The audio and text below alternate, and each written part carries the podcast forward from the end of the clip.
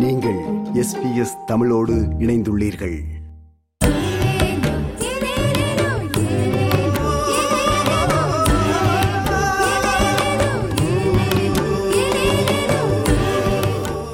பத்து வருடங்களுக்கு முன்னர் அதிகம் தமிழில் கேள்விப்படாத ஒரு சொல் சுனாமி. இரண்டாயிரத்தி நான்காம் ஆண்டு டிசம்பர் மாதம் இருபத்தி ஆறாம் நாளிலிருந்து தமிழரின் கண்ணீருக்கு அதுவும் ஒரு காரணியாகிவிட்டது. இலங்கை இந்தியா மலேசியா என்று தமிழர்கள் வாழும் நாடுகள் அனைத்தையும் மட்டுமல்ல பதினான்கு நாடுகளை தாக்கிய இரண்டாயிரத்தி நான்கு சுனாமி சுமார் இரண்டரை லட்சம் மக்களின் உயிர்களை காவு கொண்டிருக்கிறது.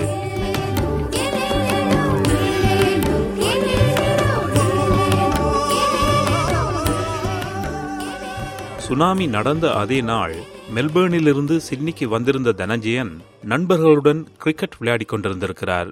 எனக்கு என்னன்னு தெரியல அந்த டைம் கீப் பிளேயிங் கிரிக்கெட் அந்த டைம் எங்களோட அண்ணா எல்லாம் பேட்டிக்கோவில் இருந்தார். அதுக்கு பிறகுதான் எல்லாருக்கும் தெரியும். இப்படி ஒரு பெரிய பிரச்சனை நாங்க ட்ரை டு கண்டாக்ட் எங்களோட ஃபேமிலிஸ் அங்க பேட்டிக்கோவில் இருந்து. நான் வீட்டை கால் பண்ணேன். ஒருத்தர் நோபடி ஆன்சர் அதேவேளை ஷிராணி பர்ராஜசிங்கம் சிட்னியில் தொலைக்காட்சி பார்த்து கொண்டிருந்திருக்கிறார்.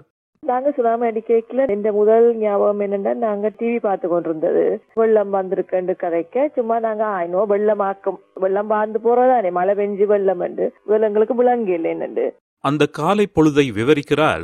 இரண்டாயிரத்தி நான்கு சுனாமி அனர்த்தத்தின் போது முல்லைத்தீவு பகுதியில் பணியாற்றி தற்போது புகலிடம் கோரி ஆஸ்திரேலியாவில் வாழும் ராசன். அந்த நாளின் அதிகாலை பொழுது எல்லா மக்களும் தங்களுக்கான பணிகளோடும் அதிகாலை தூக்கத்தோடும் இருந்த அந்த வேளையிலே கடல் மேலெழுந்து கரையடைந்து அந்த மக்களினுடைய குடியிருப்புகளை வாழ்விடங்களை சீரழித்து கொண்டு தன்னை ஒரு ஆக்ரோஷமான ஒரு கொடிய அலை மோதி நிறைகின்ற அந்த நேரங்கள் என் மனக்கண்ணுக்குள் போதும் முள்ளாய் வேதனையாய் ஒரு கொடிய நிகழ்வாக என்னில் மீண்டும் நான் செய்வது போன்றிருக்கின்றது.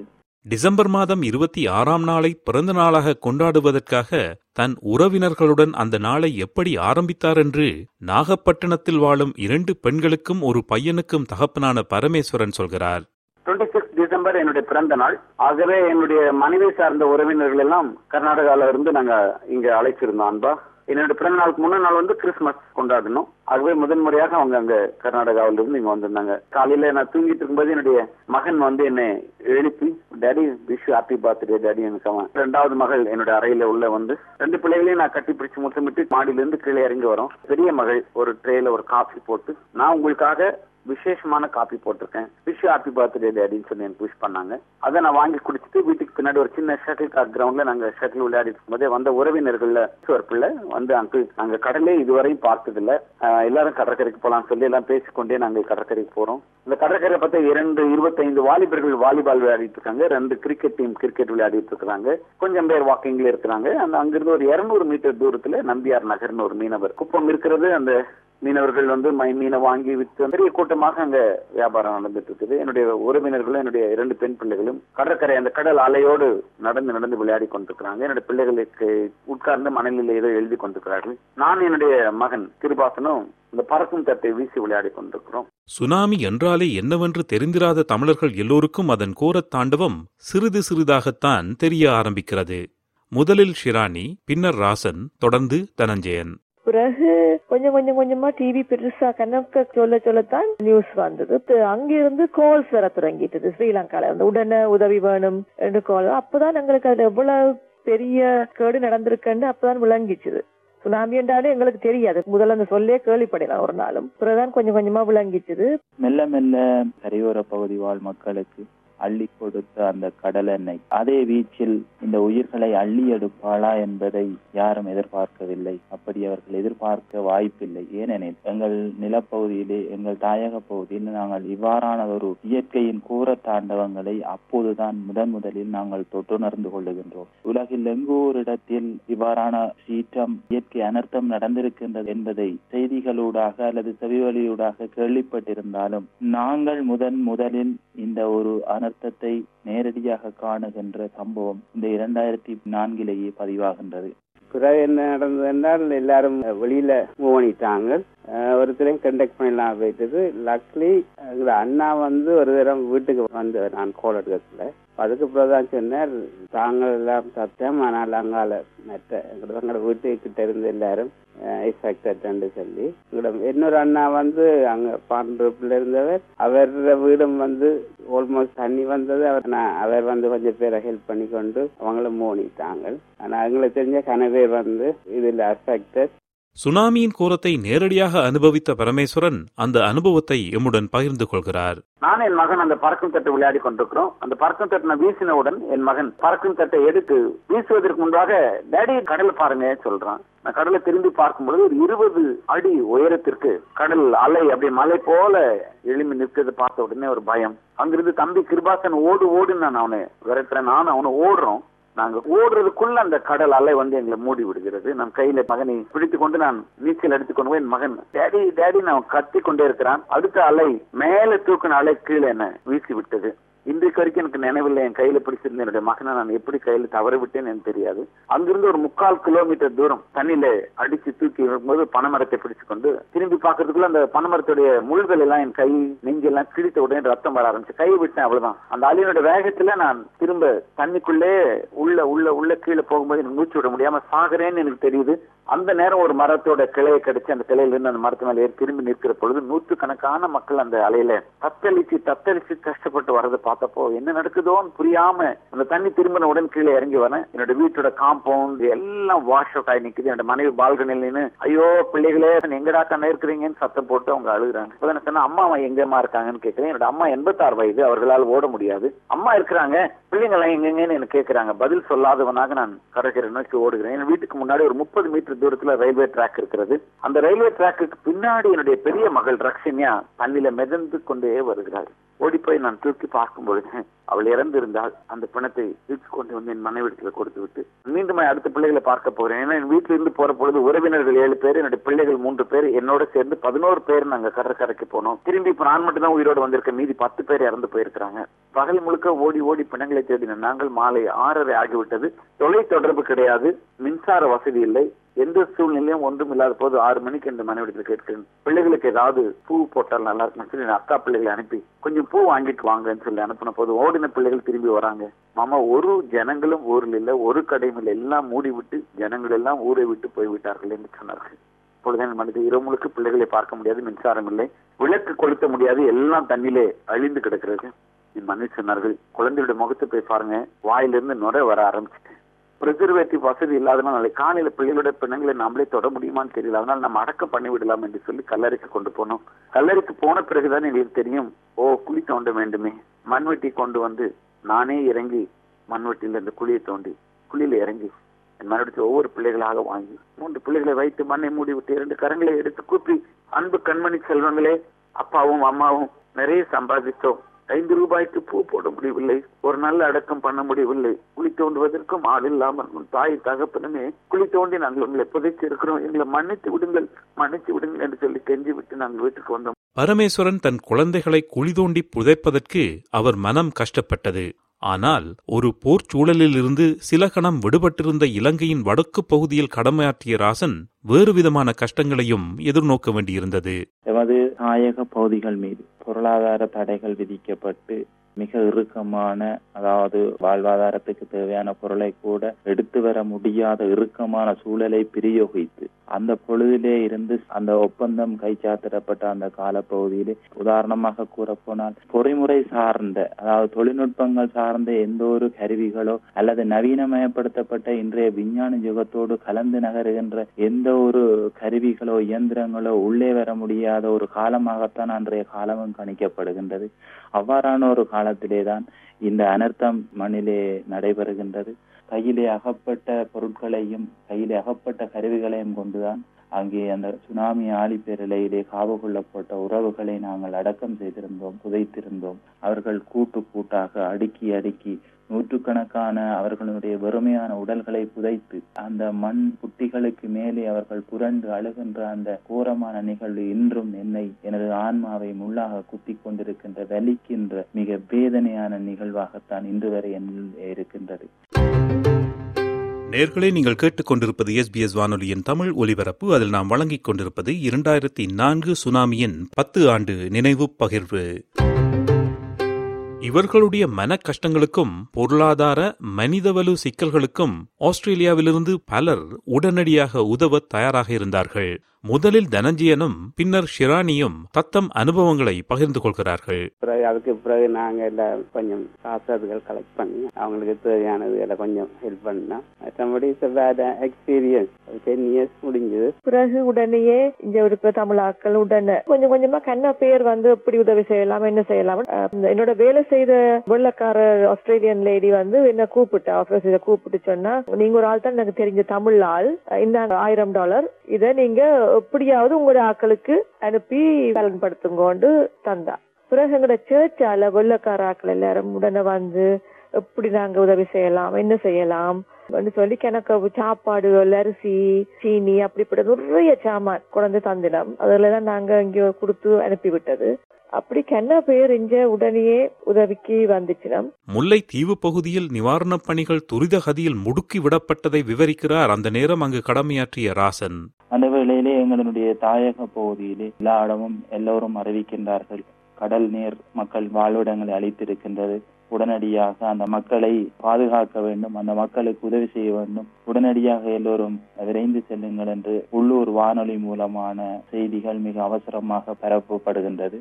அங்கே அந்த மக்களினுடைய பிரதிநிதிகளாக அந்த மக்களை ஒழுங்கமைக்கின்ற ஒரு செயற்பாட்டிலே தமிழீழ விடுதலை புலிகளும் அந்த மக்களினுடைய ஜீவனோபாய ஆதார செயற்பாடுகளை அல்லது புனர்வாழ்வு செயற்பாடுகளை நிவாரண செயற்பாடுகளை முன்னெடுப்பதற்காக தமிழர் புனர்வாழ்வு கழகமும் அந்த வேளையிலே மிக நேர்த்தியாக தங்களுடைய செயற்பணிகளை செய்து கொண்டிருந்தார்கள். அந்த வகையிலே மருத்துவ பணிக்கு மருத்துவ பிரிவினரும் நிவாரண பணிக்கு தமிழர் புனர்வாழ்வு கழகத்தினரும் மற்றும் ஏனைய இராணுவ பிரிவுகளைச் சேர்ந்தவர்களும் கூட அங்கே உடனடியாக மக்களை ஆசுவாசப்படுத்துகின்ற மக்களை தேற்றுகின்ற மீள் ஒழுங்குபடுத்துகின்ற பல்வேறு செயற்பணிகளை அவர்கள் மிக வேகமாக செய்து கொண்டிருந்தார்கள். அந்த வேளையிலே நான் தமிழர் புனர்வாழ்வு கழகத்தினுடைய ஒரு தொண்டனாக செயற்படுகின்ற ஒரு அரிய வாய்ப்பு அந்த மக்களுக்கு மத்தியிலே கிடைத்தது. அந்த வேளையிலே அந்த மக்களை நாங்கள் வடமாட்சி கிழக்கிலே இருந்து முழுவதுமாக தற்போது பழைய மத்திய கல்லூரியாக இருக்கின்றது. அந்த வேளையிலே அது மகாவித்தியாலயமாக இருந்தது. அந்த பாடசாலை நிறைந்த மக்களாக ஐயாயிரத்துக்கு மேற்பட்ட மக்களாக அந்த பாடசாலையிலும் அதேவேளை முல்லைத்தீவு பகுதியிலே பாதிக்கப்பட்ட மக்களை வித்யானந்தா கல்லூரியினுடைய வளாகத்திலும் அங்கு வைத்திருந்தோம். அந்த மக்கள் உறங்க மாட்டார்கள் அந்த மக்கள் விழித்து கொண்டே இருப்பார்கள் இரவிரவாக அழுது கொண்டே இருப்பார்கள். அங்கே மிக கொடிய நிகழ்வுகள் ஒரு சில நிகழ்வுகளை நான் நேரடியாக பார்க்கக்கூடியவனாக இருக்கின்றேன். நான் நினைக்கின்றேன் மருதங்கணிக்கும் வெற்றிலைக்கு அணிக்கும் இடைப்பட்ட ஒரு பகுதியிலே ஒரு முதியவர் இரண்டு நாட்களாக நாங்கள் அழைத்த போதும் அவர் அந்த கடற்கரை ஓரத்தை விட்டு அவர் அந்த நலன்புரி நிலையத்துக்கு வரவில்லை. ஏன் ஐயா நீங்கள் வரவில்லை என்று கேட்டபோது அவர் சொன்னார் என்னுடைய நாலு பிள்ளைகளை நான் இந்த சுனாமி அலையிலே நான் இழந்திருக்கின்றேன். மூன்று பிள்ளையின் உடல்களை நான் கண்டெடுத்து புதைத்து விட்டேன். இன்னும் ஒரு பிள்ளையை இன்னும் காணவில்லை தம்பி. அந்த பிள்ளையையும் நான் எடுத்து புதைத்த பிறகுதான் நான் அந்த நலன்புரி நிலையத்துக்கு வருவேன் என்று அழுது அழுது குறிப்பிட்டார். அன்று மாலையிலே அந்த முதியவர் அந்த நலன்புரி நிலையத்துக்கு வருகை தந்திருந்த போது சொல்லுகின்றார் நான் நாலு பிள்ளைகளையும் எடுத்து புதைத்திருக்கின்றேன் தம்பி. இப்போது அவர்களுடைய ஆத்மாவுக்காக நான் பிரார்த்திக்கிறேன் என்று சொல்லி அவர் அவ்வாறு அழுது கொண்டு சொல்லிக் கொண்டிருந்தார். ஒரு குழந்தையை இழந்த ஒரு தாய் தன் மகனை விட்டு பிரியாமல் இருப்பதற்கு எப்படியான தந்திரங்களை எல்லாம் கையாள்வார் என்று ராசன் அந்த வேளையிலே அறிந்து கொண்ட அனுபவத்தை பகிர்ந்து கொண்டார். நான் மரதம்கணி வெத்திலைக்கணி பகுதியில இருந்து ஒரு தாயை வாகனத்திலே ஏற்றி கொண்டு வந்து கொண்டிருந்தேன். அந்த தாயார் ஒரு குழந்தையை ஒரு துணியாலே மூடி வைத்திருந்தார். நான் நினைத்தேன் அந்த குழந்தை நித்திரையாக இருக்கின்றது அதனால் தாய் வைத்திருக்கின்றார் என்று. ஆனால் அந்த குழந்தையை நான் கொண்டு வந்து கிளிநொச்சி வைத்தியசாலை இறக்குகின்ற போது அந்த தாய் வீரிட்டு அழுதாள். அழுகின்ற போதுதான் நான் பார்த்தேன் அவள் கொண்டு வந்தது தன்னுடைய கையிலே ஏந்தி வந்தது தன்னுடைய பிள்ளையினுடைய வெற்றுடல் என்பதை நான் அறிந்து கொண்டேன். ஏன் அந்த தாய் மௌனமாக தன்னை அடக்கி கொண்டு வந்தாள் என்றால் சுனாமியிலே இறந்து போன ஒருவரை நீண்ட தூரத்துக்கு கொண்டு செல்வதற்கான சந்தர்ப்பம் அங்கே வழங்கப்படவில்லை. ஏனெனில் தொற்று நோய்கள் பரவுவதற்கு என்ற அச்சத்தின் காரணமாக இறந்த மக்களை உடனடியாகவே அடக்கம் செய்கின்ற ஒரு சந்தர்ப்பத்தை நாங்கள் ஏற்படுத்தி இருந்த போது அந்த தாய் தன்னுடைய பிள்ளை உடனடியாக அடக்கம் செய்துவிடக்கூடாது என்பதற்காக பிள்ளையை கிளிநொச்சி வைத்தியசாலை வரை அவள் கொண்டு வந்து அந்த பிள்ளையினுடைய ஆன்மாவுக்காக அவள் இறைஞ்சி கொண்டிருந்ததை நான் பார்க்கக்கூடியதாக இருந்தது. ஒரு குழந்தையை இழந்த தாய் அதை செய்வாள் என்றால் மூன்று குழந்தைகளை இழந்த பெற்றோர் தற்கொலை செய்ய முடிவு செய்வதை புரிந்து கொள்ள முடிகிறதில்லையா? மூன்று நாட்கள் ஓடினது. மனைவி யாரிடத்திலும் பேசவில்லை. மூன்றாவது இரவு நான் என் மனைவிடத்தில் கேட்கிறேன் அம்மா ஏதாவது விஷம் கொண்டு வருகிறேன். நாம் இதை குடித்து விட்டு மறுநாள் பகலை பார்க்க வேண்டாம். இரவோடு நம்முடைய வாழ்க்கை முடித்துக் கொள்ளலாம் என்று சொல்லி தற்கொலை நினைவுக்கு போக பொழுது என் மனைவி சொன்ன சின்ன வயதிலே நான் அம்மாவை இழந்து வந்தேன். நல்ல கணவன் நல்ல உத்தியோகம் நல்ல பிள்ளைகள் நல்ல குடும்பம். இறைவனால் ஆசிரியக்கப்பட்ட குடும்பமாய் இருக்கிறது. ஆகவே இந்த இறைவன் ஏன் என்னை இப்படியாக அழித்து விட்டான் என்று சொல்லி நான் இறைவனத்தில் மன்றாடி கொண்டிருக்கேன் சொன்னார் ஒரு நாள் நேரம் கொடுங்க நாளைக்கும் எனக்கு எந்த விதமான பதில் கிடைக்காவிட்டால் நீங்கள் என்ன முடிவு எடுத்தாலும் உங்களோடு வருகிறேன் சொன்ன மறுநாள் காலையில் பசிக்கிறது என்று சொன்னார்கள் உணவு ஒன்றும் ப்ரிப்பேர் பண்ண முடியாத நிலைமையில அந்த ரிலீஃப் கேம்ப்ல போய் உணவு பொட்டலங்களை வாங்கி கொண்டிருக்க முடியும் சொன்னாங்க நான்கு நாட்கள் ஆகிவிட்டது ஏதேதோ பேசுகிறார்கள் உலகம் அழிந்து விட்டது என்று நான் போய் பார்க்க வேண்டும் என்று கேட்டார்கள். பக்கத்தில் இருக்கிற ஒரு மீனவர் கிராமத்திற்கு போய் சேர்ந்த பொழுது அங்கு அறுபது குழந்தைகளுக்கு தாய் தகப்பன் இல்லாமல் நின்று கொண்டிருந்தார்கள். அந்த கிராமத்து தலைவர் சொன்னார் இந்த பிள்ளைகளுடைய அம்மா பணம் கிடைத்து விட்டது அப்பா பணம் கிடைக்கவில்லை. இப்படியாக அந்த சூழ்நிலை பார்த்து என் மனைவி என் கையை பிடித்து சொன்னாங்க. இந்த தாய் தகப்பன் இல்லாத பிள்ளைகளை பார்க்கிற பொழுது என்னுடைய பிள்ளைகளை பார்க்கிறது போல இருக்கிறது. நீங்கள் அனுமதித்தால் ஒன்று இரண்டு குழந்தைகள் நான் வீட்டுக்கு அழைத்துக் கொண்டு போக வேண்டும். முதன்முறையாக வீட்டிலிருந்து பிள்ளைகள் இல்லாமல் வெளியே வந்திருக்கிறேன். பிள்ளைகள் இல்லாமல் நான் வீட்டை வெறுமையாய் போவதற்கு விரும்பவில்லை. என்று கேட்ட பொழுது உனக்கு என்ன விருப்பமோ செய்ய என்று சொன்ன கிராமத்து மக்கள் இடத்துல கேட்டோம் ஒன்று இரண்டு பிள்ளைகளை அனுப்பிவிடுங்கள் என்று. நான்கு குழந்தைகள் எங்களோட அங்கே அனுப்பி வைத்தார்கள். சக மனிதருக்கு இடர் வரும் பொழுதுதான் மனிதாபிமானம் ஓங்குகிறது. ஆஸ்திரேலியாவிலிருந்து பாதிக்கப்பட்ட இடங்களுக்கு சென்று உதவி புரிந்தவர்கள் பலர். அவர்களில் ஒருவரான ஷிரானி தனது அனுபவங்களை பகிர்ந்து கொள்கிறார். ரெண்டு மாதம் அங்க கிளிநொச்சியில இருந்து செயல்படக்கூடியதா இருந்தது. இப்ப எனக்கு கொஞ்சம் இங்கிலீஷும் தமிழும் கதையக்கூடிய இருந்தபடியா கணக்க ஃபாரின் வாலண்டியர்ஸ் வந்துருந்துச்சு. அவைய பயன்படுத்துறதுக்கு அவையே கஷ்டமா இருந்ததுன்னா மொழிபெயர்ப்பு அவையோட சேர்ந்து என்ன வேலை செய்ய சொல்லிச்சினம் மற்றது அங்கிருந்து டாக்டர்ஸ் இப்ப நோவேல சுவிட்சர்லாந்து இருந்தெல்லாம் டாக்டர்ஸ் வந்தவன். அப்ப டாக்டர்ஸ கொண்டு போய் நலன்புரி நிலையங்களுக்கு கொண்டு போய் அங்க நடந்து அங்க இருக்கிற சனத்தோட கதைச்சு அங்க அவைக்கு உள்ள தேவைகளை விளங்கப்படுத்துறதுக்கு ஒரு இங்கிலீஷும் தமிழும் தெரிஞ்சால் வேணும்னு சொல்லி என்னை அவையோடய அனுப்பிச்சிடும் தமது மூன்று குழந்தைகளையும் இழந்த பரமேஸ்வரன் தம்பதியினர் எப்படி முப்பத்தி ஏழு குழந்தைகளுக்கு பெற்றோர்கள் ஆனதை விளக்குகிறார் பரமேஸ்வரன். இவர்கள் நடத்துகிற நம்பிக்கை இல்லம் இருவர் உழைப்பில்தான் முதலில் இயங்க ஆரம்பித்தது. ஆனால் அதற்கு தற்போது சில ஆஸ்திரேலியர்களும் ஆதரவு வழங்குவதை பெருமையுடன் பகிர்ந்து கொண்டார் பரமேஸ்வரன். ஆரம்பிக்கிற பொழுது நானும் என் மனைவி நல்ல உத்தியோகத்தில் இருக்கிறோம் நல்ல சம்பாதிக்கிறோம். அதை கொண்டுதான் நாங்கள் ஆரம்பித்தோம். இன்றைக்கு முப்பத்தி ஏழு குழந்தைகள் இந்த நம்பிக்கையின் இல்லத்திலே வளர்ந்து கொண்டிருக்கிறார்கள். நான்கு வயது மிக குறைந்த வயது நான்கு வயது பிளஸ் குழந்தை. பெரிய பிள்ளை வந்து இப்பொழுது பத்தொன்பது வயதில் இருக்கிறாங்க. பத்து ஆண்டுகள் கடந்து வருகிறது. இந்த பத்து ஆண்டுகளிலே நாங்கள் திரும்பி பார்ப்போமானால் பத்து பிள்ளைகள் அழகாக படித்து விட்டு நல்ல உத்தியோகத்துக்கு போயிருக்கிறார்கள். ஒரு தம்பி சரண் என்கிறவன் என்ஜினியரிங் முடித்து விட்டு வேலை செய்கிறான். இன்னொரு தம்பி டிப்ளமா இன் சிவில் இன்ஜினியரிங் முடித்து விட்டு சென்னையில வேலை செய்கிறான். இன்னொரு தம்பி டிப்ளமோ மெக்கானிக்கல் இன்ஜினியரிங் முடிச்சுட்டு சென்னையில வேலை செய்கிறான். இன்னொரு தம்பி சக்திவேல் முதன்முறையாக வந்த இல்லத்திற்கு வந்த தம்பி மெரைன் இன்ஜினியரிங் முடித்து விட்டு வேலைக்காக காத்துக் கொண்டிருக்கிறான். இன்னும் இரண்டு தம்பிகள் பேச்சுலர் ஆஃப் காமர்ஸ் இந்த வருஷம் முடிக்கிறார்கள். ஒரு பெண் பிள்ளை டிப்ளமா இன் இன்ஃபர்மேஷன் டெக்னாலஜி இந்த வருஷம் முடிக்க போகிறாள். இன்னும் இரண்டு தம்பிகள் ஐடிஐ படித்துக் கொண்டு இப்படி பார்க்கும் பொழுது பத்து ஆண்டுகளிலே பத்து பிள்ளைகளே இந்த நாட்டின் குடிமக்களாக நல்ல ஒழுக்கமுள்ள பிள்ளைகளாக எதிர்கால தலைவர்களாக எங்களால் உருவாக்கி முடிந்திருக்கிறது என்று நினைத்து பார்க்கிற பொழுது இப்பொழுது எங்களுக்கு அநேக நண்பர்கள் உதவி செய்ய குறிப்பாக ஆஸ்திரேலியாவில இருந்து சகோதரர் Ranjith and ஈவினின் family and brother Ruwan and Julie family Prabhu Jones and Kathy family and Ray and Gail இப்படி அநேகர் எங்களுக்கு அங்கிருந்து எங்களுக்கு உதவி செய்ய ஆரம்பிக்கிறார்கள். அதை பார்க்கிற பொழுது எங்களுக்கு இன்னும் பெரிய காரியங்களை செய்ய வேண்டும்.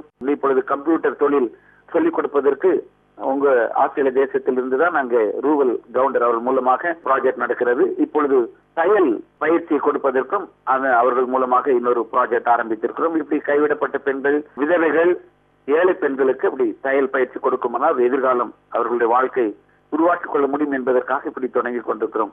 சுனாமியால் ஏற்பட்ட அனர்த்தம் இயற்கையால் மனிதனுக்கு ஏற்பட்ட ஒரு மாபெரும் இழப்பு.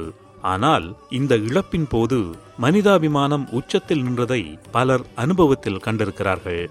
நாங்க அங்க போய் ஆக்களை சந்திச்சபடியா கணக்க படங்கள் எடுத்துக்கொண்டு வந்து வீடியோக்கள் எடுத்துக்கொண்டு வந்து கணக்கு இடங்கள்ல காட்டி நாங்க ஃபண்ட் ரைசிங் டினர்ஸ் அதுகள் கணக்க காசு திரட்டி அனுப்பக்கூடியதா இருந்தது. நான் டிஆர்ஓட வேலை செய்தபடியா அங்க அவை நல்ல வடிவா எல்லாருக்கும் உதவி செய்து கொண்டிருந்ததை கண்டன். அப்படியே அவை காசு அனுப்புறதுல எனக்கு சந்தோஷமா இருந்தது. நல்லா பாவிப்பினம் ரெண்டும் ஒரு நம்பிக்கை இருந்தது. ஆனபடியா காசுகள் சேர்த்து அனுப்பக்கூடியதா இருந்தது. என் பிள்ளைகளுக்கு நாங்கள் நன்றி உள்ளவர்களாக என் பிள்ளைகளை மறக்காதவர்களாக மூன்று பிள்ளைகளை நாங்கள் மறக்க கூடாது என்பதற்காகவே இந்த நம்பிக்கையின் இல்லத்தை தொடங்கி இருக்கிறோம் இந்த இல்லம் இப்பொழுது மகிழ்ச்சியான இல்லமாக யாரெல்லாம் நம்பிக்கை இழந்து போகிறார்களோ வாழ்க்கையிலே அவர்களுக்கெல்லாம் நம்பிக்கை கொடுக்க வேண்டும் என்ற நம்பிக்கையோடு நடைபோட்டுக் கொண்டிருக்கிறோம்.